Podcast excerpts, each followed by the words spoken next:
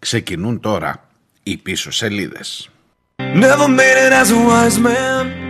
I couldn't cut it as a poor man stealing. Tired of living like a blind man. I'm sick aside without a sense of feeling. And this is how you remind me. This is how you remind me of what I really am. Γεια σας, γεια σας, καλώς ήρθατε. Είναι Τετάρτη και 8 ο Δεκέμβριος πίσω σελίδες στα ραδιόφωνά σας. Είμαι ο Μάριος Διονέλης. Στην ε, σημερινή εκπομπή έτσι ξεκινώ με προγραμματικές δηλώσεις. Τι θα ακούσετε, για να δούμε τι θα δούμε. Θυμάστε και το παλιό της ΕΡΤ. Η επικαιρότητα έχει απ' όλα. Έχει και εμβόλια, έχει σκληρούς δείκτες, έχει λίστα πέτσα, έχει πασόκ φυσικά και έχει ένα γενικότερο θέμα και μια γενικότερη συζήτηση για την υποχρεωτικότητα που μας ταλαιπωρεί και εδώ από τα μηνύματά σας, όχι ότι με ταλαιπωρούν, δεν εννοώ αυτό, εννοώ ότι ανοίγουν συζήτηση μεγάλη που δύσκολα θα κλείσει από ό,τι φαίνεται.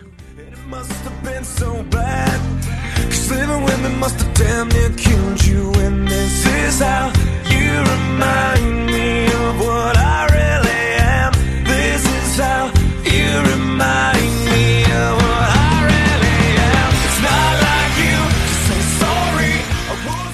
Είμαστε ακριβώς στα μισά της εβδομάδας. Ε, πίσω σελίδες.gr είναι το site της εκπομπής. Εκεί μπορείτε να στέλνετε τα δικά σας ε, μηνύματα. Υπάρχουν οι τρόποι επικοινωνίας. Για σήμερα όμως για την αρχή ενώ είναι όλα αυτά τα θέματα που σας είπα στην επικαιρότητα έχω μία ειδισούλα που νομίζω ότι αξίζει τον κόπο να σταθούμε λίγο περισσότερο και ίσως να πάνε όλα τα υπόλοιπα στο δεύτερο μέρος και στο πρώτο μέρος της εκπομπής να σας μιλήσω μόνο για αυτό.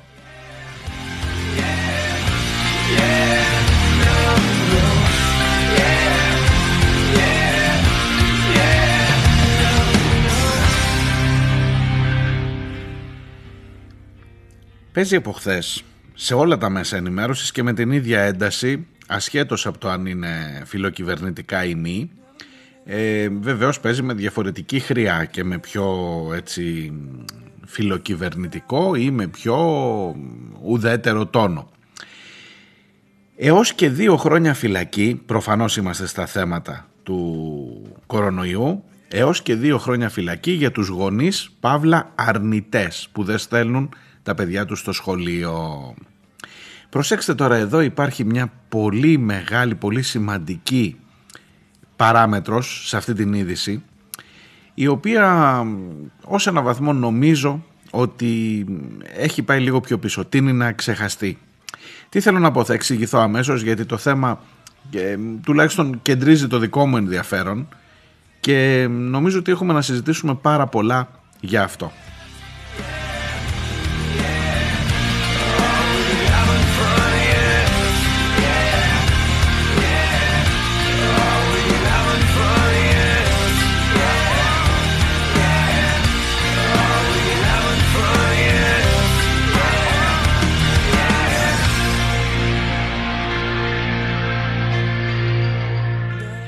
Καταρχάς μια πρώτη σκέψη έρχεται να σε βάλει πάλι σε εκείνα τα κακά στενά της υποχρεωτικότητας.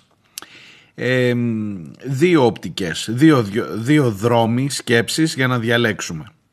Μα επιτέλους ρε παιδί μου τώρα είναι δυνατόν να μην πηγαίνουν τα παιδιά σχολείο επειδή δεν θέλουν λέει να κάνουν τεστ ή επειδή είναι αρνητές της μάσκας ή για οποιονδήποτε λόγο κατεβάσει η κούτρα σου σταματάς το παιδί ή δεν το πας καθόλου στο σχολείο και κρίνεις ότι με αυτόν τον τρόπο κάνεις την επανάστασή σου προς την κοινωνία. Καλά λοιπόν τους κάνουν, πολύ καλά και φυλακή και τα δύο χρόνια λίγα είναι.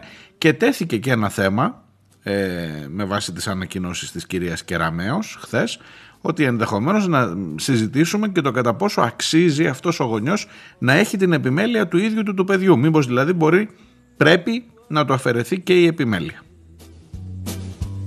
I met Louis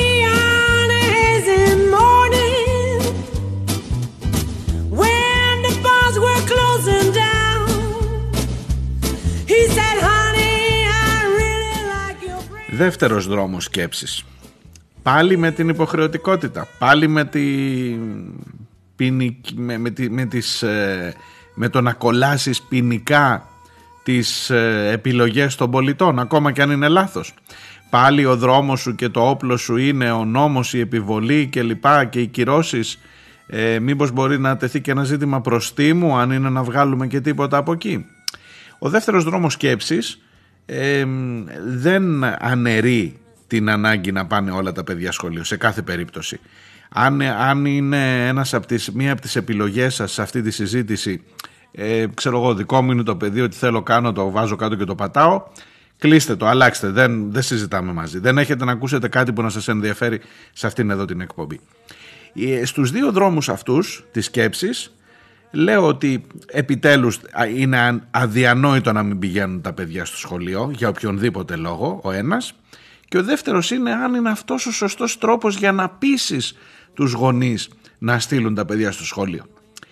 Ε, ανάμεσα σε αυτές τις επιλογές κινείται η σκέψη τουλάχιστον η δική μου ή ότι έχετε να ακούσετε από μένα για αυτό το θέμα.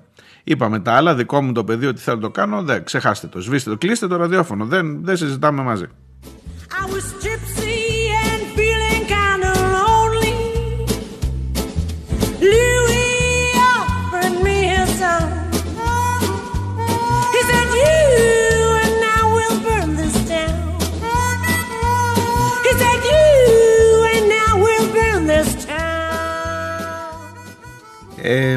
σε ό,τι αφορά την ε, επιλογή σου να ε, αποφασίσεις εσύ τι θα γίνει με το παιδί σε πολλά πράγματα όπως αποφασίζει κάθε γονιός προφανώς και σας θυμίζω ότι εχθές μόλις συζητούσαμε για το θέμα του εμβολίου που έρχεται από τις 15 του μήνα, την άλλη εβδομάδα είναι 15 του μήνα. Έρχεται το εμβόλιο για τα παιδιά, θα είναι λέει το 1 τρίτο της δόσης, ρωτήστε τους παιδιάτρους σας προφανώς για ενημέρωση. Αλλά και εκεί τίθεται ένα ζήτημα και πήρα και μηνύματα και για αυτό το θέμα για το τι θα κάνεις με το παιδί, ε, με το εμβόλιο. Αλλά αυτό είναι άλλο ζήτημα και άλλο ζήτημα είναι το τι θα κάνεις αν έχεις το δικαίωμα να μην το πηγαίνεις σχολείο επειδή δεν γουστάρεις να φοράει μάσκα ας πούμε. Ε, και, και κρίνεις ότι ο καλύτερος τρόπος για να μην το φυλακίσεις πίσω από τη μάσκα είναι να το φυλακίσεις μέσα στο σπίτι να μην ξαναπάει ποτέ στο σχολείο. Ομολογώ ότι ε, η ροπή μου προς την υποχρεωτικότητα είναι μεγαλύτερη σε αυτά τα θέματα. Δηλαδή είμαι πιο κοντά στο ότι καταστολή, καταστολή, τέλος. Δηλαδή φυλακή ρε παιδί μου, φυλακή. Είμαι, είμαι υπέρ του να τεθεί πια ένα ζήτημα ε, μη επιλογής ως προς το αν θα πάει ή δεν θα πάει το παιδί σχολείο. Αλλά θα μου πεις βιάζεσαι, βιάζεσαι πολύ γρήγορα, την ακούω και την άλλη φωνή που λέει ότι άμα είναι να φτάσεις εκεί κάτι έχεις κάνει, έχεις κάνει πολλά λάθη στη σειρά ως κοινωνία. Για να φτάσεις εκεί και να έχεις πια ένα τέτοιο πρόβλημα που να αντιμετωπίσει ένα υπαρκτό, έναν σημαντικό αριθμό παιδιών που ειδικά μέσα στην πανδημία δεν, πάνε, δεν έχουν πάει καν σχολείο, έχουν χάσει δύο χρονιές σχολείου, υπάρχουν παιδιά ειδικά στην ενδοχώρα της ε, περιφέρειας και στην Κρήτη και στην υπόλοιπη Ελλάδα που έχουν χάσει δύο χρονιές σχολείο, δεν τα έχουν πάει καθόλου και καθόμαστε και το κοιτάμε. Το κοιτάμε ως θέμα αυτό. Ε, γι' αυτό σας λέω ότι όταν έχεις φτάσει, πάλι τώρα θα, με, θα, θα λέει ο Χρήστος που μου στέλνει μηνύματα για όλα τα θέματα, αναλυτικότατα, είδες πώς έφτασες στο απροχώρητο και άρα πια είναι μονόδρομος η υποχρεωτικότητα και ο νόμος και το να τον βάλεις φυλακή το γονιό, γιατί δεν έκανες όσα έπρεπε για να τον πείσεις; Τι να πείσεις βρε Χριστό για τη μάσκα; Τι να πείσεις για το ότι πρέπει να κάνουμε ένα τεστ και είσαι αρνητής τεστ λέει; Δηλαδή με πόση, με πόση υπομονή και με πόσο γερό στο μάχη να συζητήσεις επ' αυτόν και για πόσο χρόνο; Γιατί έχουν περάσει και κοντά δύο χρόνια στην πανδημία. Ε, έχεις λοιπόν μπροστά σου αυτό ως απόφαση του Υπουργείου Παιδείας. Θα σας τη διαβάσω συγκεκριμένα μέχρι και δύο χρόνια φυλακή. Σας το είπα ήδη από την αρχή και έχει μια πολύ συγκεκριμένη διάταξη η οποία όμως έχει και κάτι πιο πονηρό μέσα. Θα σας πω.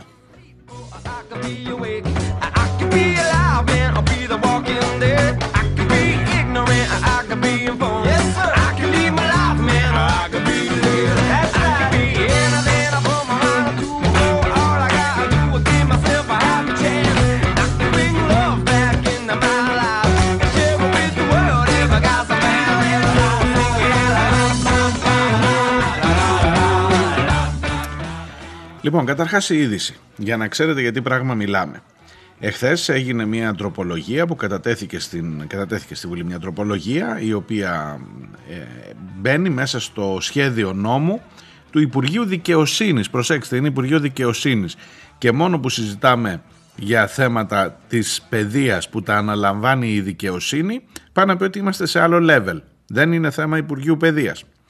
Μεταρρυθμίσεις στο νομοθετικό πλαίσιο της Εθνικής Σχολής Δικαστικών Λειτουργών και άλλες επίγουσες διατάξεις του Υπουργείου Δικαιοσύνης λέγεται το σχέδιο νόμου που έρχεται προς ψήφιση.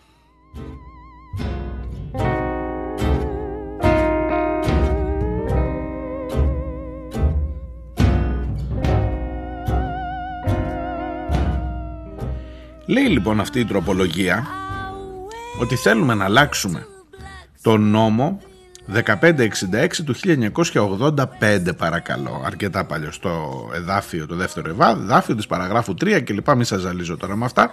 Περί εποπτείας της φίτησης στο νηπιαγωγείο στο δημοτικό σχολείο και στο γυμνάσιο. Να ξέρετε ότι αυτή είναι η υποχρεωτική εκπαίδευση 9 χρόνια. Ε, πλέον είναι και το προνήπιο ε, από τα 4 δηλαδή μέχρι τα 16 πότε πάνε τα παιδιά μέχρι τα 15 που, πάνε, που φεύγουν μετά από το γυμνάσιο για να πάνε στο Λύκειο.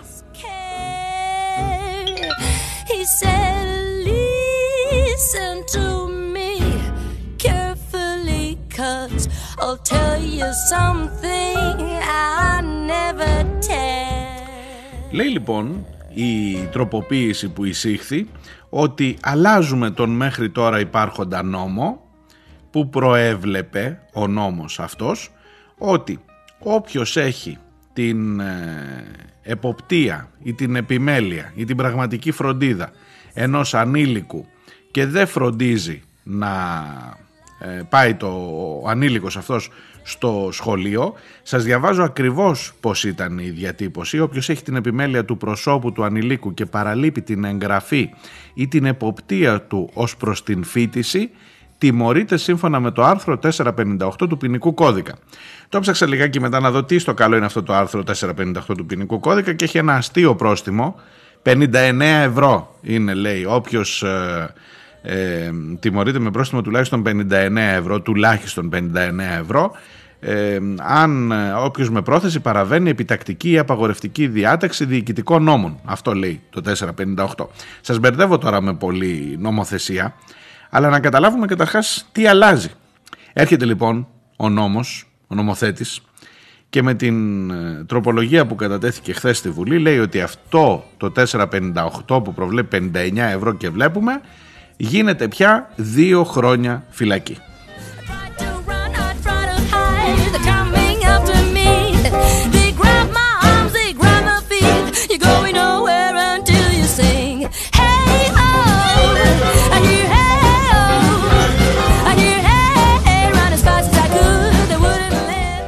Και αλλάζει λοιπόν εκείνο το εδάφιο και τελειώνω εδώ με την καταγραφή τουλάχιστον να ξέρετε ποια είναι η είδηση.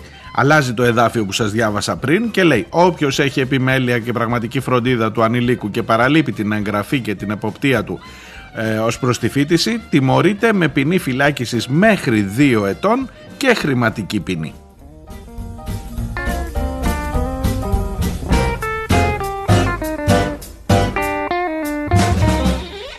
Και από εκεί και μετά βγαίνει η είδηση όπως την διαβάζετε στα social media και στα media τα κανονικά που λέει δύο χρόνια φυλακή στους αντιεμβολιαστές γονείς που δεν πάνε τα παιδιά τους στο σχολείο.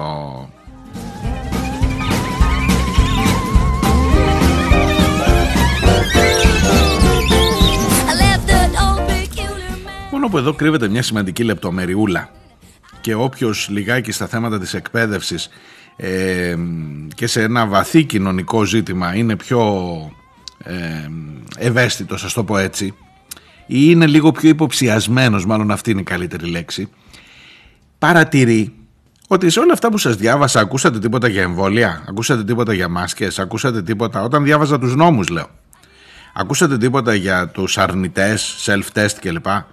Εδώ λέει γενικά όποιος εμποδίζει ή δεν φροντίζει για την φίτηση στο σχολείο, στην υποχρεωτική εκπαίδευση, Δύο χρόνια φυλακή και χρηματική ποινή. Αυτό είναι που αλλάζει.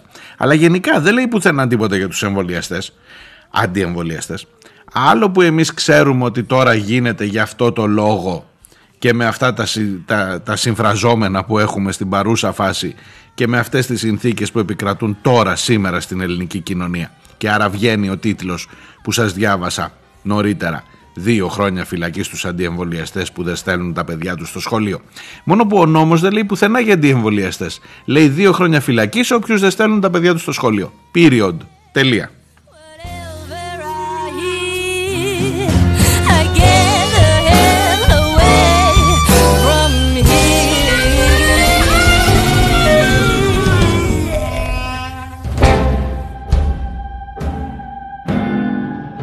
Γιατί είναι σημαντικό θα μου πεις αυτό. Είναι σημαντικό, κατά την ταπεινή μου γνώμη πάντα, γιατί το πρόβλημα της σχολικής διαρροής είναι μεγάλο στην Ελλάδα και ήταν μεγάλο και πριν την πανδημία. Πριν δηλαδή να έχουμε αντιεμβολιαστές και αντιμασκοφόρους, πώς να το πω έτσι, αρνητές μάσκας και αρνητές της κοινής λογικής. Είχαμε αρνητές εκπαίδευσης και πριν και μάλιστα δεν είναι μικρά τα νούμερα. Θα σας διαβάσω από την τελευταία έρευνα που βρήκα για το συγκεκριμένο θέμα. Είναι έρευνα από το 2019 δημοσιευμένη που αναφέρεται στις προηγούμενες σχολικές χρονιές 17, 15 με 17 και είναι ό,τι πιο πρόσφατο υπάρχει για το θέμα της σχολικής διαρροής στην Ελλάδα.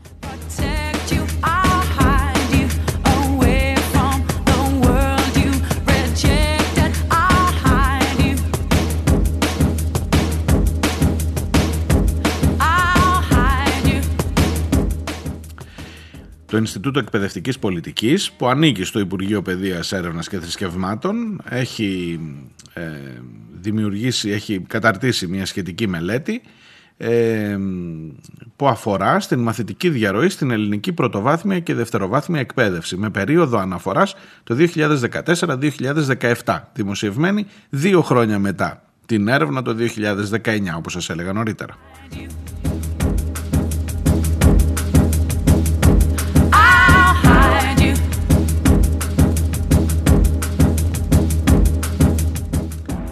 Και είναι χρήσιμο, μπορεί να ακούγεται λίγο ανεπίκαιρο για τα στοιχεία, για την φρεσκάδα των στοιχείων, αλλά είναι χρήσιμο γιατί είναι προ-κορονοϊού η εικόνα αυτή που θα σας περιγράψω παρακάτω. Μέχρι δηλαδή να μας προκύψει το ζήτημα αρνητής μάσκας, γονιός, μας είχαν προκύψει οι αρνητές εκπαίδευσης, ακούστε λιγάκι τα νούμερα, στα δημοτικά σχολεία χάνουμε από αυτά που γράφονται τα παιδιά μέχρι αυτά που αποφυτούν, στα δημοτικά σχολεία χάνουμε 3.376 παιδιά το χρόνο. Στα γυμνάσια χάνουμε 4.740 παιδιά το χρόνο και στα λύκεια που δεν είναι μεν υποχρεωτική αλλά στο λύκειο είναι όσοι έχουν τελικά φτάσει να γλιτώσουν τη διαρροή πιο πριν χάνουμε ακόμα 1239 που γράφονται στην πρώτη λυκείου και δεν τελειώνουν στην τρίτη λυκείου.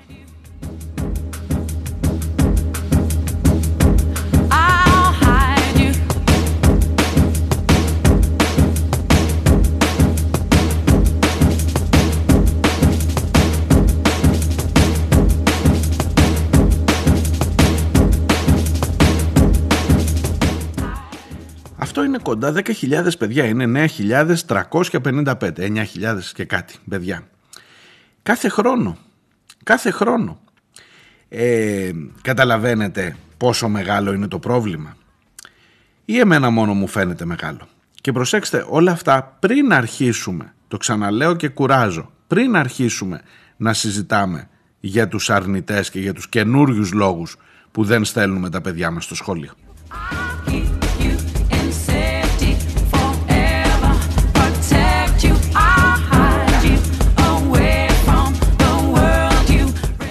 Το θέμα φυσικά έρχεται από πολύ παλιά όπου τα νούμερα από το 80 και πίσω που υπάρχουν καταγραφές που άρχισε να απασχολεί την ελληνική κοινωνία το θέμα ήταν δραματικά. Δηλαδή και το 10.000 που σας λέω σε σχέση με το 80 που έχανες κάθε χρόνο καμιά πενταριά χιλιάδες παιδιά ε, που πηγαίναν να δουλέψουν στα χωράφια. Το θέμα αυτό α, καταλαβαίνετε ότι αφορά περισσότερο την ελληνική επαρχία και λιγότερο τα αστικά κέντρα. Ιδιαιτέρως δε αφορά τις αγροτικές περιοχές και έχει εξήγηση αυτό διότι πολλά παιδιά φεύγουν από το σχολείο γιατί πάνε να βοηθήσουν σε αγροτικές κτηνοτροφικές δουλειές. Πρωτιά σε ό,τι αφορά το Ρέθυμνο, σε ό,τι αφορά το, το γυμνάσιο, έχει το Ρέθυμνο. Και επειδή ξέρω ότι με ακούτε στο Ρέθυμνο, δείτε το θέμα είναι σοβαρό.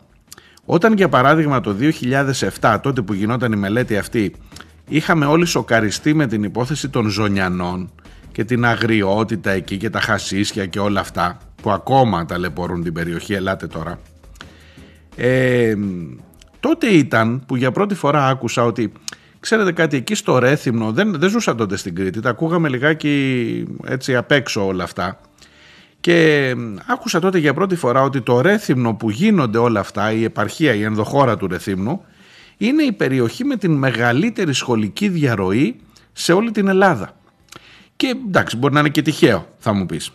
Αλλά ενδεχομένως και να μην είναι και ενδεχομένως να συνδέονται αυτά. A band is blowing Dixie, double fall time. You feel alright when you hear the music ring.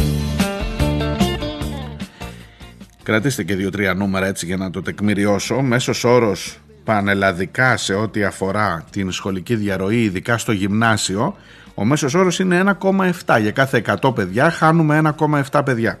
Στα δωδεκάνησα είναι 3,1 που είναι το αμέσως το δεύτερο ε, μεγαλύτερο και το πρώτο μεγαλύτερο είναι το Ρέθυμνο με 5,2. Για κάθε 100 παιδιά χάνεις 5,2 παιδιά από το γυμνάσιο, από τη φίτηση στο γυμνάσιο. Με αυτά τα δεδομένα ίσως να εξηγούνται και πολλά πράγματα και για την ελληνική ενδοχώρα και για την ελληνική επαρχία και για την ελληνική κοινωνία ενδεχομένως.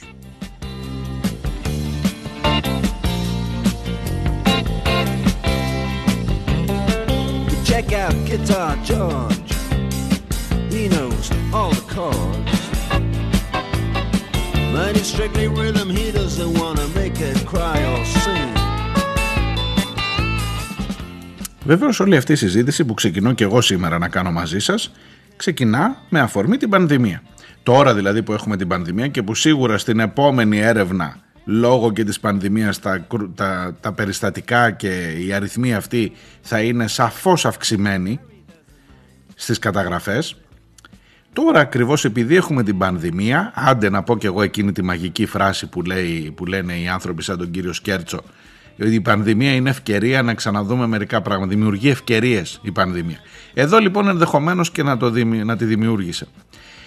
Με αφορμή την πανδημία έρχεται ο νόμος που λέει ότι απαγορεύεται ρε παιδί μου να μην στέλνεις το παιδί σχολείο και θα, έχεις ποινική, ποιν- θα είναι μια ποινικά κολάσιμη πράξη αυτή χωρίς να ορίζει τον λόγο για τον οποίο δεν το στέλνεις. Άρα λοιπόν και για τα προηγούμενα αυτά που σας είπα 9.355 παιδιά το 2007 που έχασαν, που έφυγαν από το σχολείο και για εκείνα τα παιδιά αν υπάρχουν ακόμα σήμερα αντίστοιχα νούμερα θα είναι ποινικά κολάσιμο το να μην πηγαίνουν στο σχολείο.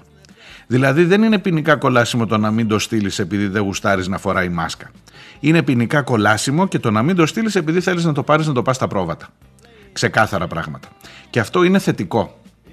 Γιατί αντιμετωπίζει ένα πάρα πολύ σοβαρό πρόβλημα. Θα μου πεις και πάλι υποχρεωτικότητα. Ναι, υποχρεωτικότητα ξανά. Έρχομαι πιο κοντά στις ε, θέσεις εκείνες που λέει ότι από ένα σημείο και μετά σταματάς να χαϊδεύεις και πρέπει κάποια στιγμή και οι νόμοι να είναι σαφείς και να είναι και αυστηροί. Ε, ξέρω ότι σηκώνει πολύ κουβέντα αυτό και μπορεί να διαφωνήσουμε πολύ. Ε, για το συγκεκριμένο όμως ζήτημα, για το θέμα του αν το παιδί πρέπει να είναι το, ο- ο- το καθρέφτισμά σου, δηλαδή αν είσαι βοσκός να πάει να γίνει βοσκόπουλο. Αν είσαι αρνητής να είναι και αυτό αρνητής ε, εκπαίδευσης και να μην πάει καθόλου. Ε, έχω μια ιδιαίτερη ευαισθησία. Νομίζω ότι δεν σηκώνει και πάρα πολύ κουβέντα και πάρα πολύ έτσι να το συζητήσουμε δημοκρατικά.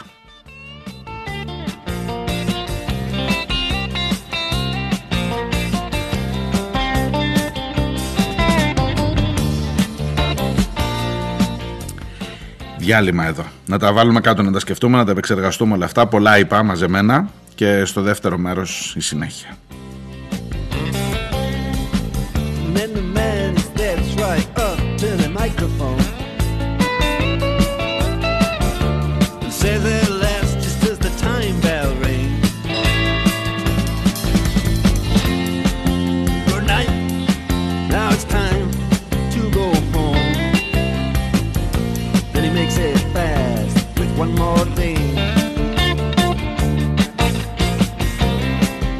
are the Sultans. We are the Sultans.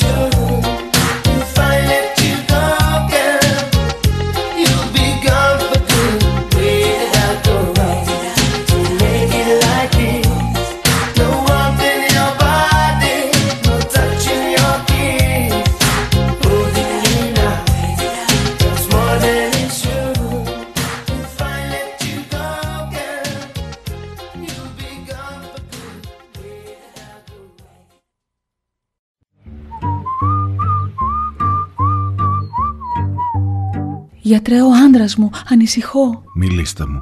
Σας ακούω. Τον τελευταίο καιρό μου λέει περίεργα πράγματα. Μου λέει πως ίσως ο Κυριάκος να μην είναι και τόσο κακός, πως η αριστεία μπορεί να πάει τη χώρα μπροστά. Μου λέει πως ο ΣΥΡΙΖΑ είναι κόμμα της αριστεράς και της οικολογίας! Τα βράδια πετάγεται ιδρωμένος και μονολογεί «Πασόκ, σώσε μας! Πάρτε αυτό, θα τον βοηθήσει πίσω σελίδες. Μία ώρα κάθε μέρα. Δευτέρα με Παρασκευή. Όλα θα πάνε καλά.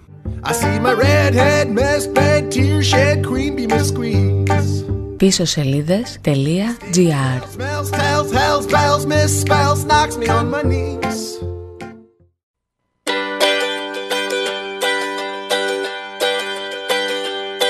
Well, I took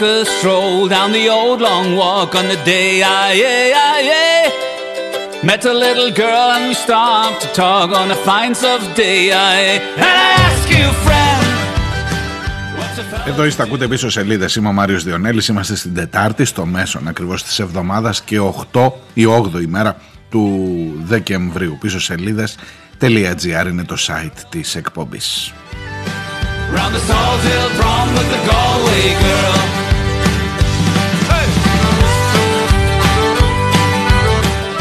Περί υποχρεωτικότητας, περί εξαναγκασμού σε συγκεκριμένες ε, αποφάσεις η σημερινή εκπομπή και μ, ευθαρσός υπέρ του εξαναγκασμού σε ό,τι αφορά την ε, φίτηση των παιδιών στο σχολείο. Εκεί σήμερα επικεντρώνουμε με αφορμή μόνο την ε, αλλαγή που επιχειρείται στο η νομοθεσία ε, η οποία επίσης με αφορμή μόνο την πανδημία επιχειρείται αλλά επηρεάζει και όλο το πολύ μεγάλο θέμα της σχολικής διαρροής που είναι υπαρκτό, που είναι σημαντικό στην ελληνική κοινωνία.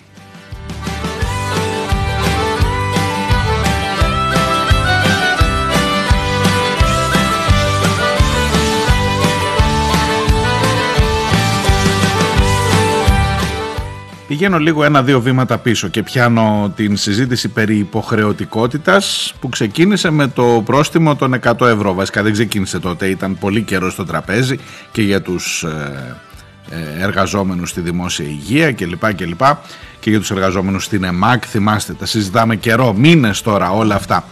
Ε, Ο Γιώργος, ο Γιώργος Μαγκώνης που είχε στείλει το πρώτο μήνυμα για το ότι έχουμε παραχαϊδέψει ειδικά από το χώρο της αριστεράς ότι έχουμε παραχαϊδέψει πια τους ε, μη εμβολιασμένους δεν λέω αντιεμβολιαστές και ότι κάποια στιγμή δεν υπήρχε άλλος δρόμος. Μου γράφει λοιπόν ο Γιώργος αφού έχουμε κάνει όλη αυτή τη συζήτηση και αφού έχει ακούσει και τις εκπομπές και τα σχόλια των άλλων ακροατών και του Χρήστου ειδικά ε, δεν διαφωνούμε μου λέει γιατί και οι δυο μας δεν πιστεύουμε σε μεγάλες σε εισαγωγικά αλήθειες έτσι είναι ακριβώς Γιώργο ε, δια, χάρη, χάρηκα λέει γιατί διαγνώσατε σωστά την αγωνία μου για την κατάσταση και την ελπίδα ότι έστω και έτσι με το πρόστιμο εννοεί έστω και έτσι μπορούν να σωθούν κάποιες ζωές και θα σωθούν. Η σύγκριση μου λέει με την, Πρωτο- με την Πορτογαλία είναι ακόμα πιο τραγική και έχει απόλυτο δίκιο εδώ. Αν σκεφτείς ότι εμείς είχαμε κάποτε ένα τζιόδρα ο οποίος με το βιογραφικό του και με τη στενή σχέση του με την εκκλησία θυμάστε ότι ήταν ο, ο αγαπημένος όλων των γιαγιάδων και είναι ενδεχομένως ακόμα. Μία κουβέντα του δηλαδή ισοδυναμούσε τι να σας πω τώρα με καμιά ε, δεκαριά ευχές θα μπορούσε να επιτύχει ακόμα πιο θεαματικά αποτελέσματα σε σχέση με τον Πορτογάλο στρατηγό που έλεγε χθες ο Χρήστος που ήταν υπεύθυνος για την πολιτική προστασία στην Πορτογαλία. Φανταστείτε δηλαδή τον Τζιόδρα να πήγαινε στις εκκλησίες και να τους έλεγε Ελάτε εδώ να δούμε τι θα κάνουμε. Και τη χάσαμε αυτή την ευκαιρία. Και το λέει ο Γιώργος, ο οποίος τώρα είναι υπέρ του υποχρεωτικού εμβολιασμού ακόμα και με το πρόστιμο για τους μεγάλους αλλά αναγνωρίζει και εκείνος ότι δεν κάναμε όσα μπορούσαμε να κάνουμε. Όσο για την εκκλησία λέει αυτή καθ' αυτή ας μη σχολιάσω θα ακουστώ αντικληρικαλιστής και ίσως αρχίζω να γίνομαι σταδιακά.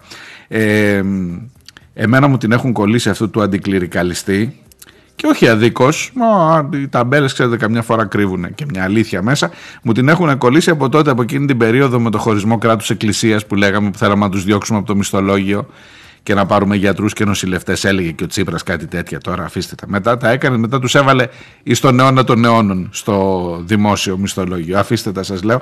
Μόνο εμείς παραμείναμε αντικληρικαλιστές εγώ και εσείς και κάποιοι άλλοι που ενδεχομένως συμφωνούμε. Όλοι οι άλλοι τα βρήκανε. Δεν βαριέσαι. Να σε καλά Γιώργο σε ευχαριστώ πολύ για το μήνυμα. Feel the beat drop, jazz and hip hop, dripping in your dome makes a zone and bop. Funk confusion, a fly illusion, keeps you coasting on the rhythm you cruising. Up, down, round and round, rhymes profound, but nevertheless you got to get down. Fantasy freak through the beat, so Ε, συνεχίζω με τους συνήθεις υπόπτους. Χρήστος, ε, Χρήστος Ταφ. Ε, η κουβέντα γιατί είναι όχι για την υποχρεωτικότητα αυτή καθ' αυτή, αλλά για τους μονόδρομους και για το πώς επιχειρούν να επιβληθούν. Υποχρεωτικότητα δεν σημαίνει απαραίτητα κατάργηση ελευθεριών και δικαιωμάτων. Βάλε σε αυτή την κουβέντα, βάλτε και οι δυο σας το θέμα που ανοίγουμε σήμερα για, το, για την φίτηση, για τη σχολική διαρροή και για την υποχρεωτική φίτηση στη δημόσια εκπαίδευση, αυτή την καλή, την κακή, την στραβή, την καθόλου δωρεάν, αυτή που έχουμε, εν πάση περιπτώσει, σε αυτή την εκπαίδευση που πρέπει, κατά την ταπεινή μου γνώμη τουλάχιστον, υποχρεωτικά να στέλνουν οι γονείς τα παιδιά τους. Βάλτε την και αυτή την κουβέντα μέσα, γιατί όλα μπερδεύονται όπως ξέρετε σε αυτή, την εδώ, σε αυτή τη φάση της ζωής μας και ιδιαίτερα με αφορμή την πανδημία. Ε, το γιατί δεν εμβολιάστηκαν 500.000 60 πλάς ε, ηλικιακά είναι ακριβώς γιατί δεν έκαναν ό,τι μπορούσαν, επιμένει ο Χρήστος. Ε, σε ό,τι αφορά την συζήτηση για την υποχρεωτικότητα του εμβολιασμού στα παιδιά δεν έχει μπει πολύ δυνατά αλλά όλο και κάτι ακούγεται. Στο, στο τραπέζι υπάρχει στο βάθος σε πάση περιπτώσει ε, του τούνελ. Μπορεί να μας έρθει και τέτοιο πράγμα. Και ενώ συζητάμε ήδη πολύ για το αν πρέπει ή δεν πρέπει στα παιδιά ειδικά για το γιατί ακριβώς κάνουμε στο εμβόλιο, τα, στα, στα παιδιά το εμβόλιο ο Χρήστος λέει ότι το, σκέφ, το ότι σκέφτονται την υποχρεωτικότητα στα παιδιά δημιουργεί ακόμα ένα νέο μονόδρομο. Λίγες μέρες μετά τον προηγούμενο για να καλύψει και πάλι εγκλήματα και ανεπάρκειες. Και μου λέει πώς θα έρθεις να βάλεις πλάτη και να δεχτείς; Καλό προαίρετα σου λέω εγώ και μας, μας τα λέει και στους δύο τώρα Γιώργο ε, οποιοδήποτε μονόδρομο όταν στο συγκεκριμένο θέμα για τα παιδιά η διαχείριση μέχρι τώρα ήταν η εξής. Τους άκουγες να λένε καλύτερα 25 παιδιά στην τάξη παρά 15. Τους άκουγες να λένε εν μέσω πανδημίας ότι τα τμήματα από 25 θα γίνουν 27 ε, μαθητές όταν ε, επικαλούνταν μελέτες ότι στα μέσα μαζικής μεταφοράς δεν κολλάει. Όταν επικαλούνταν ανυπαρξία μελετών ότι είτε εντός είτε εκτός μεθ είναι το ίδιο. Όταν στους 60 πλάς τους έστελνες στις εκκλησίες έτσι όπως τους στέλνεις και λοιπά και λοιπά. Ένα σωρό επιχειρήματα, ένα σωρό πράγματα που είδαμε να γίνονται αυτή την περίοδο και μετά έρχεσαι να μου πεις υποχρεωτικότητα και στα παιδιά. Είναι λογικό να κοιτάς προς τα πίσω και να λες τι έκανες πριν φτάσω εδώ. Ακόμα και χωρίς να βάλεις την υποχρεωτικότητα για το εμβόλιο. Ακόμα και τώρα που έχεις την δυνατότητα ή θα την έχεις από την άλλη εβδομάδα για το εμβόλιο στα μικρά παιδιά.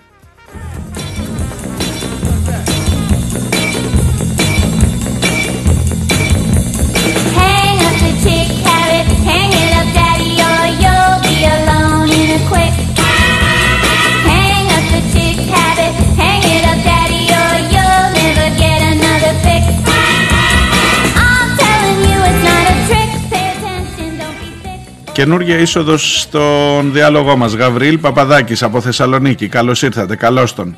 Θα είναι ε, οριακά χιδαίο το τσουβάλιασμα των γονεϊκών αμφιβολιών και αποφάσεων με τα ψεκασμένα κοσμητικά επίθετα. Όπως πολύ φοβάμαι ότι η συνέχιση του κοινωνικού αυτοματισμού θα οδηγήσει. Δηλαδή όσοι ε, αμφισβητούν ή όσοι έχουν δεύτερες σκέψεις για το αν θα κάνουν το εμβόλιο στα παιδιά τους, ειδικά στα μικρά παιδιά, στα 5 με 11, ε, δεν είναι κατά ανάγκη ψεκασμένοι. Αυτό προσπαθεί να μου πει ο Γαβρίλ.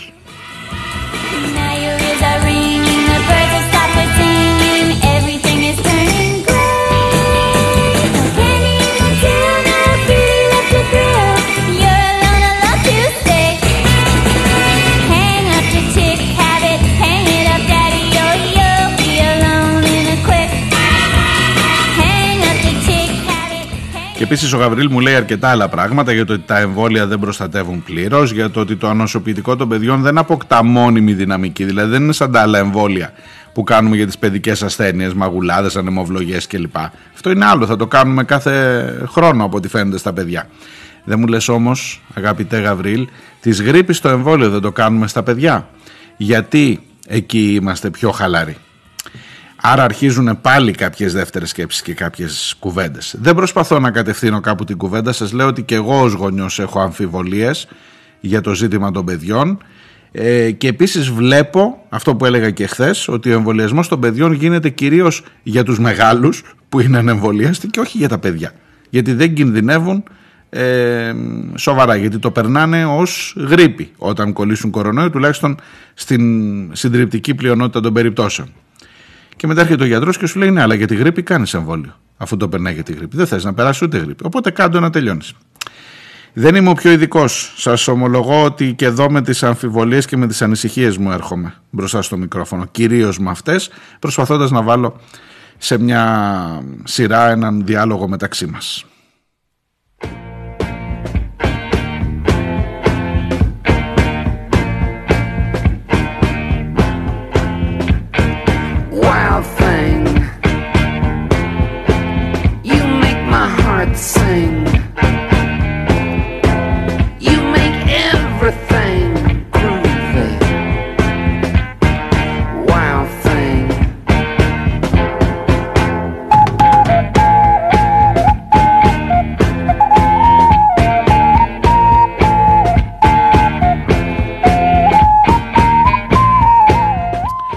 Επίσης ένα μεγάλο θέμα για τα, των εμβολίων έχει να κάνει με αυτή την προτροπή Μητσοτάκη. Κάτι σας έλεγα και χθες αλλά δεν το πιάσαμε πολύ.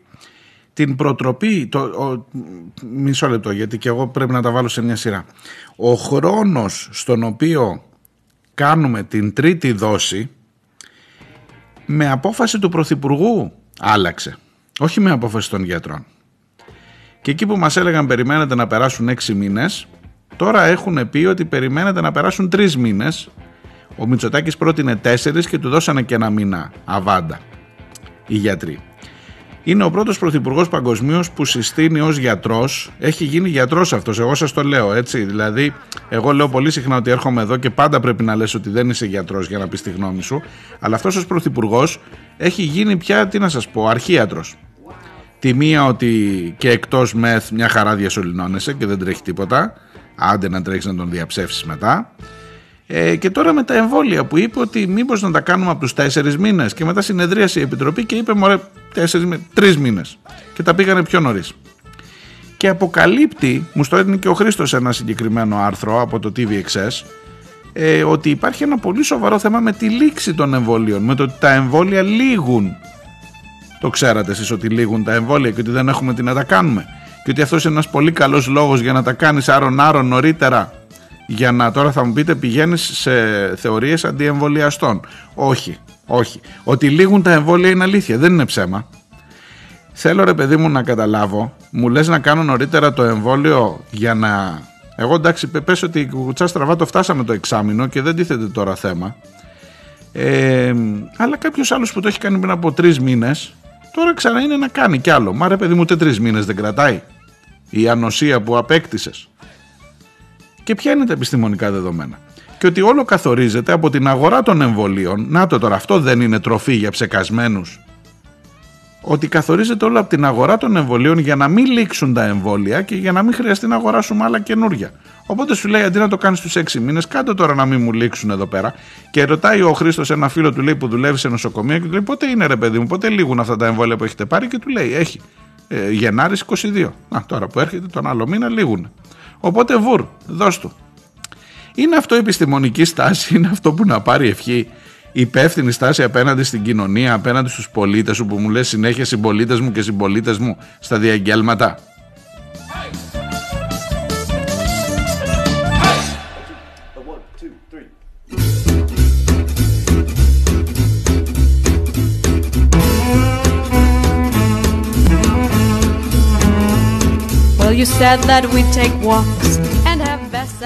Αφήστε δε το ταξικό του ζητήματος, διότι λέει στο συγκεκριμένο άρθρο, ε, είναι του Στέλιου του Κούλογλου, ε, στο TVXS, ότι υπάρχουν ε, στον κόσμο ε, 500 εκατομμύρια αδιάθετα εμβόλια τα οποία κινδυνεύουν να λήξουν.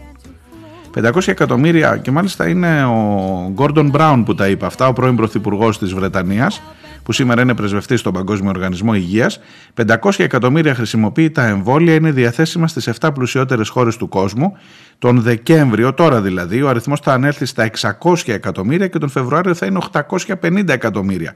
Τα οποία θα μπορούσαμε να τα στείλουμε στις φτωχές χώρες που έχουν μεγάλη ανάγκη, αλλά δεν τα στέλνουμε δωρεάν γιατί τα έχουμε πληρώσει. Καταλαβαίνετε γιατί η αγορά είναι πάνω από τη ζωή των ανθρώπων.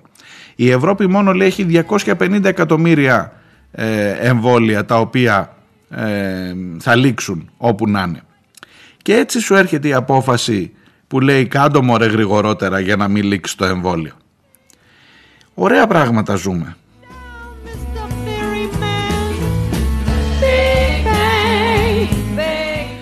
Και επειδή είμαστε τσιγκούνιδες και επειδή, όχι τσιγκούνιδες απλώς, επειδή το κέρδος είναι πάνω από τις ανθρώπινες ζωές και επειδή δεν ε, ανοίγει η πατέντα, τελικά δεν τα στέλνεις τα χρησιμοποιητά που θα σου λήξουν στις χώρες του τρίτου κόσμου, αλλά στις χώρες του τρίτου κόσμου μετά σου γυρνάει μπούμεραγκ, γιατί από εκεί που τους έχεις ανεμβολία τους, εκεί φτιάχνονται οι επόμενες μεταλλάξεις που σου έρχονται μέσα- μετά και σε χτυπάνε κατά κούτελα και τρέχεις.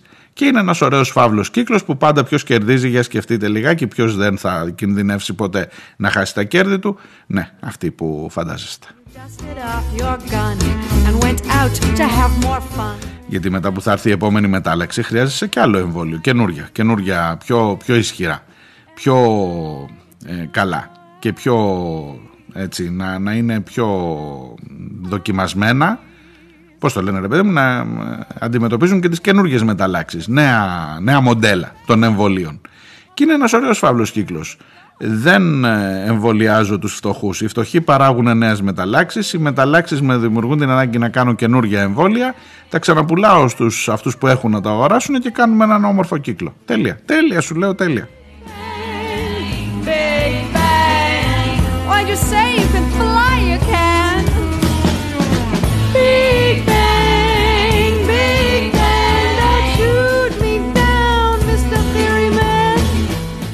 Και να φανταστείτε ότι από την αρχή σας έχω υποσχεθεί να σας πω και για λίστα πέτσα και για πασόκ σήμερα κλπ. Αλλά δεν τα βλέπω, δεν τα βλέπω να προλαβαίνουμε. Ε, προτιμώ τα μηνύματα τα δικά σας. Γιάννης Καρλής, επίσης καινούριος στην παρέα. Καλώς τον. Από Λονδίνο, παρακαλώ. Ε, είμαι λέει τέζα στο κρεβάτι με υψηλό πυρετό. Όχ, όχ, όχ, όχ, μακριά και αγαπημένη. Ε, αλλά έχω τις πίσω σελίδες να μου κρατούν συντροφιά και κάνω binge listening. Τι λες τώρα, αυτό είναι ε, πολύ της μοδός. Το binge listening είναι να ακούς λέει συνέχεια το ίδιο. Ελπίζω να μην ακούς συνέχεια την ίδια εκπομπή, ξανά και ξανά και ξανά και ξανά. Να ακούς καινούργιες κάθε μέρα. Λοιπόν, ε, σε σχέση με την ιχνηλάτησή σου, σας έλεγα χθες για την ιχνηλάτηση που μου κάνανε επειδή ήρθα σε επαφή, βάλτε το σε εισαγωγικά αυτό τώρα, με το κρούσμα της μετάλλαξης όμικρον στα Χανιά. Λέει ο άνθρωπος αυτός από το λιμενικό στην ουσία σε πίστεψε ότι έχεις κάνει τα εμβόλια. Και του κάνει απορία, του κάνει εντύπωση του Γιάννη. Και λέω, αφού του είπα το άμκα μου, αφού του είπα το αφημί, σας λέω τα πάντα, τα πάντα. Ό,τι μπορούσα, ό,τι αριθμό μπορούσα να θυμάμαι, αριθμό ταυτότητας, αριθμό, ξέρω εγώ, ό,τι είχα. Μέχρι το εκλογικό βιβλιάριο κοντέψαμε να κατε- να κατεβάσουμε. Λοιπόν, και λέει, αφού του τα είπες όλα αυτά, δεν έβλεπε εκεί, δεν πατούσε ρε παιδί μου να δει ότι έχεις εμβολιαστεί. Και σου είπε εσύ, άμα εσύ έλεγες ψέματα ότι έχεις εμβολιαστεί, δηλαδή μπορεί, ήταν το θέμα αν θα μπεις καραντίνα, μου λέει, επειδή του είπες ότι εμβολιάστηκες και όλα εντάξει το τσέκαρε πουθενά για να σου πει αν πρέπει ή δεν πρέπει να κάτσεις. Τέλος πάντων, θα είχε λέει πρόσβαση στα δεδομένα, θα έμπαινε στη διαδικασία ή δεν θα έμπαινε καν σε διαδικασία να σε καλέσει. Αν υπήρχε μια σοβαρή ιχνηλάτηση σε αυτή τη χώρα εκεί. Μια χαρά είσαι εκεί που κάθεσαι. Άσε και στη Βρετανία δεν ξέρω πώς θα πήγαν, αλλά εδώ βλέπεις τι γίνεται. Ε, τι να πω, τι να πω. Και μου λέει μπορεί να ήταν το τηλεφώνημα εκδικητικό επειδή τα λες έξω από τα δόντια. Δεν ξέρω, μωρέ, δεν νομίζω. Δεν, δεν, δεν ξέρω αν έχει φτάσει η χάρη μου στην πολιτική προστασία να λένε αυτόν εκεί να τον πάρετε να τον βάλετε καραντίνα. Τέλος πάντων. Στις πτήσεις επίσης μου λέει, ειδικά στις μεγάλη διάρκειας, ο κόσμος συνηθίζει να βγάζει τις μάσκες για να φάει ή να πιει το ρόφημά του. Οπότε οι πιθανότητες ο patient zero να κόλλησε κάποιον άλλο που καθόταν τριγύρω του ήταν πολύ μεγάλες. Ειδικά αν το φαγητό φτάνει για όλη τη σειρά ταυτόχρονα, που σημαίνει ότι όλοι θα βγάλουν τη μάσκα τους ταυτόχρονα στο αεροπλάνο μέσα. Γιατί σας έλεγα χθες, αν δεν έχετε ακούσει τη χθεσινή εκπομπή, ότι καλά εμένα μου κάναν ηχνηλάτηση που πήγα και έβαλα ένα μικρόφωνο σε απόσταση 2 μέτρων και με διπλές μάσκες και οι δυο μας. Ε, με μαρκούτσι το μικρόφωνο μακρύ. Ε, τους άλλους που ήταν μέσα στο αεροπλάνο ούτε που τους ελέγχει κανείς. Λέει πέρασαν 48 ώρες, πάει η χνηλάτηση, τώρα περίπατο, δεν είναι αυτό. Τι να σου πω Γιάννη, ε, συνέχισε το binge listen- listening και καλά να είμαστε και περαστικά από τον πυρετό.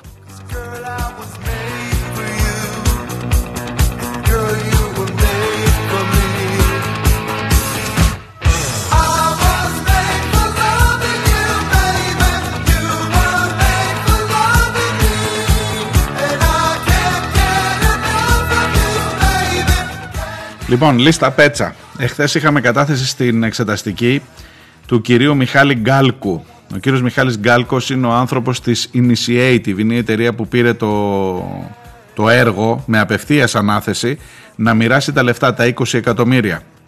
Και περιγράφει το ότι ήταν, λέει, όλα άψογα. Κανένας δεν αποκλείστηκε, κανένας δεν αυτό. Ελέγχαμε τι μέσα είναι αυτά που δίναμε, ε, ελέγχαμε την απήχησή τους. Μάλιστα για κάποια μέσα είπε ότι προσπαθούσαμε να μην έχουν αλληλοεπικαλύψεις ε, στο κοινό ότι πήρανε κάτι, τηλεο, κάτι κανάλια που δεν τα ξέρει η μάνα τους ότι πήρανε λεφτά ενώ όλη την υπόλοιπη μέρα έχουν αντιεμβολιαστές να λένε αυτό η Initiative, ο κύριος Γκάλκος το, το, το προσπέρασε. Δεν αποκλείστηκε κανείς, λέει. Καταρχάς, σίγουρα μπορείς να πεις ότι αποκλείστηκε το ντοκουμέντο, ειδικά λέει για πολιτικούς λόγους. Μην το πεις, μην το ξαναπείς αυτό, θα σε μάλωσουμε κλπ. Και, εν πάση περιπτώσει, τώρα έχουν στείλει έναν άνθρωπο εκεί από την εταιρεία, από την αγορά, να δικαιολογήσει και την κυβερνητική πρακτική και η, κυβέρ... η Νέα Δημοκρατία εμ, πρότεινε και πέτυχε στην εξεταστική για τη λίστα Πέτσα ο ίδιος ο Πέτσας να μην πάει να καταθέσει. Και περιγράφει τώρα ο κύριος Μιχάλης Γκάλκος πώς πήγανε όλα υπέροχα παιδιά. Κάτσε να δω τι πόρισμα θα βγάλει αυτή η εξεταστική και πού θα καταλήξουμε τελικά. Γιατί πάλι φασκελοκουκούλος θα τα βλέπω τα πράγματα.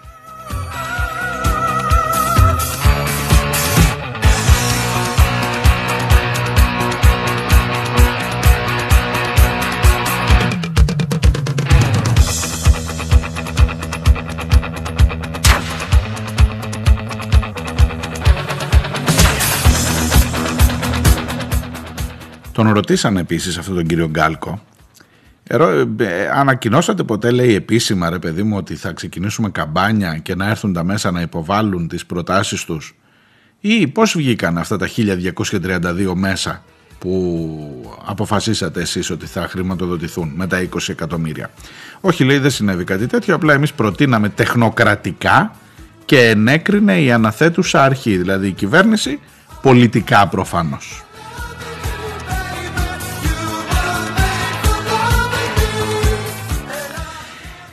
Εκείνη την κουβέντα που κάνουμε παιδιά φίλοι Χρήστο, Γιώργο ε, Γαβρίλ με όλους, με όλους όσους μιλάμε εκείνη η κουβέντα που κάνουμε αν έχεις κάνει ό,τι μπορούσες ό,τι περνούσε από το χέρι σου και τι έκανες μέχρι εδώ δύο χρόνια μετά για να μην θρηνείς τους 19.000 σχεδόν νεκρούς και για να μην έχεις τις υποχρεωτικότητες από κάτι τέτοια παραδειγματάκια, δηλαδή όποιος θα κάτσει να γράψει ένα βιβλίο τον απολογισμό του κορονοϊού, είχα κάνει μια πρώτη προσπάθεια μετά το πρώτο κύμα, θέλει πολλή δουλειά για να πιάσεις έναν έναν έναν τομής, ε, δεν είναι στη λογική μου εκείνο το θα λογαριαστούμε μετά, αλλά ότι κάποια στιγμή πρέπει να κάνεις ένα λογαριασμό για όλα αυτά εδώ που ζούμε, είναι σίγουρο, είναι απαραίτητο.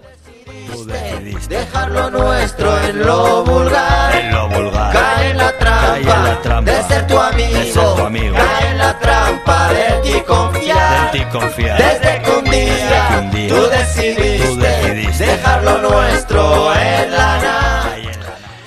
περί υποχρεωτικότητας και ο φίλος ο Μίνος Ίκαρος ε, μου έχει ξαναγράψει για την ΕΜΑΚ για το πώς ακριβώς έγιναν οι αποφάσεις εκεί, λήφθηκαν οι αποφάσεις εκεί και μου λέει ότι και στο Συμβούλιο της Επικρατείας τα πράγματα έχουν λιγάκι μπουρδουκλωθεί. Ε, έγινε η συνεθρίαση, η πλειοψηφία αποφάσισε ότι είναι νόμιμη η διαταγή για τον υποχρεωτικό εμβολιασμό της ΕΜΑΚ ε, αλλά περιμένω λέει την επίσημη αναφορά και ανταυτού βγήκε δελτίο τύπου και όχι επίσημο έγγραφο ότι το επίσημο έγγραφο θα το εκδώσουν τον Μάρτιο που μας έρχεται με επανάληψη της συνεδρίασης και δικαίωμα αναθεώρησης της απόφασης που πάρθηκε. Δηλαδή πήραν μια απόφαση και λένε ότι δεν θα την εκδώσουμε, θα ξανασυνεδριάσουμε το Μάρτιο και μπορεί να την αλλάξουμε και την απόφαση αυτή πριν την εκδώσουμε. Ε, εγώ έχω μπερδευτεί εντελώς. Το κακό είναι ότι δεν υπάρχει και νομικός πλέον και δημοσιογράφος που να μπορεί να κάνει αυτή τη δουλειά ώστε να βρω ένα μπούσουλα. Προφανώς ο άνθρωπος είναι από την ΕΜΑΚ, από τους ανθρώπους εκεί.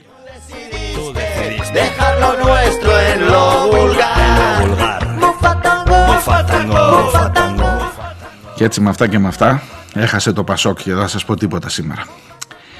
Ε, ή τι προλαβαίνω να πω. Προλαβαίνω να πω ότι μάλλον προλαβαίνει ο Γιώργος να μην εκτεθεί, να μην ρεζιλευτεί. Βλέπουμε την τελευταία εβδομάδα, ζούμε την τελευταία εβδομάδα της πολιτικής παρουσίας του Γιώργου Παπανδρέου στα πράγματα του τόπου. Ξεκάθαρα. Απ' την άλλη, βέβαια, είναι και ο Ανδρουλάκης. Τον ρώτησαν εχθέ, έχει χώρο το καινούριο Πασόκι για το Βενιζέλο, για τη Διαμαντοπούλου, για αυτούς. Λέει βεβαίως. Αυτοί που έχουν προσφέρει στην παράταξη και στην κοινωνία, το τι έχει προσφέρει Νίκο μου στην κοινωνία ο Βαγγέλης ο Βενιζέλος, ειδικά με το χαράτσι. Τι να σου λέω τώρα, ρώτα και κάτι μικροομολογιούχους. Έχεις να ρωτήσεις πολλούς για το τι έχει προσφέρει. Φέρτονε, φέρτονε καλώς μες στο Πασόκι αυτό να δεις τι έχει να γίνει από εκεί και μετά. Λοιπόν, άντε σας φιλώ, δεν λέω άλλα. Αύριο πάλι. Μάλια η γλώσσα μου σήμερα. Πολλά πολλά είπα. Γεια, σας κούρασα.